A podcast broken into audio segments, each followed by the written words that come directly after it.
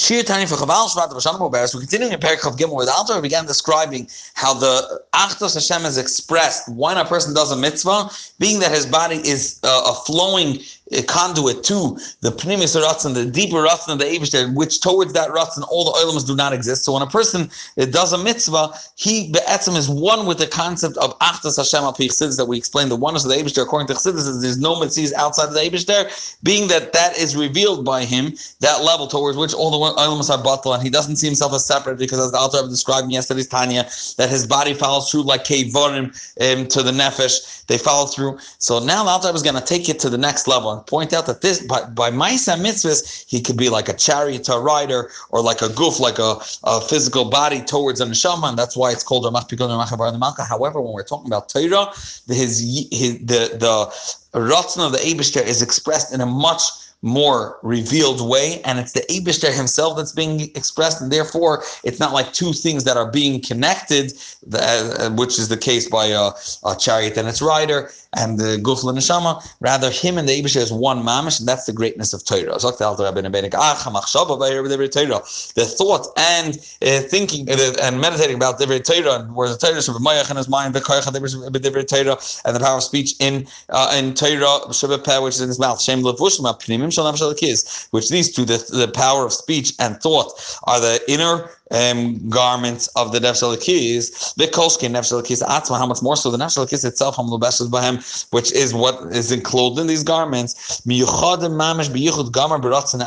They become one with the Abishter through him doing the mitzvah and in a complete oneness, not just like a chariot. Why is this? The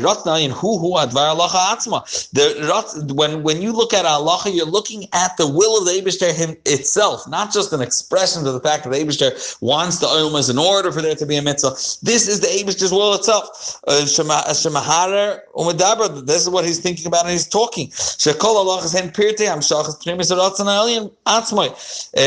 Because every single halacha that one may learn is a, a, a specific ratzon that is uh, drawn down from the depth to the innermost part of the ratzon the Abishter. That is Torah. That's by definition. This is what came on in the Abishter's will. This will be permitted sorry, this is this is mutter, this is you're allowed to do. I kosher, this is permitted to be eaten. It's kosher. I patur, this person is is uh, patur doesn't have to pay. I zakayr, he's acquitted.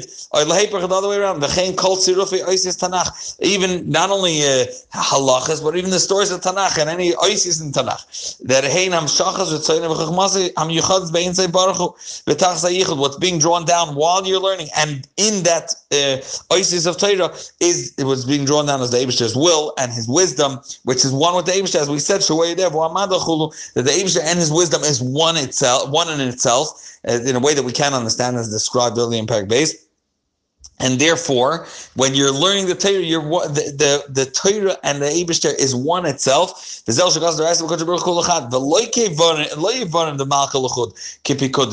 hence, when you're learning Torah, it's not like a vare the malka, like the limbs of the Abishter, which would connotate that you're like the limb towards the soul that's going through the limbs, which is the Abishter, which is physical and spiritual fusing. Rather, over here, it's one in itself because the halacha that you're thinking of is the Abishter itself. Who amadav there, the Chachma is him, and that's what's uh, in your mind is the Chachma itself of Torah by default, hence you are one with the pnimis of the Abishter, because every mitzvah is a pnimis of the Abishter.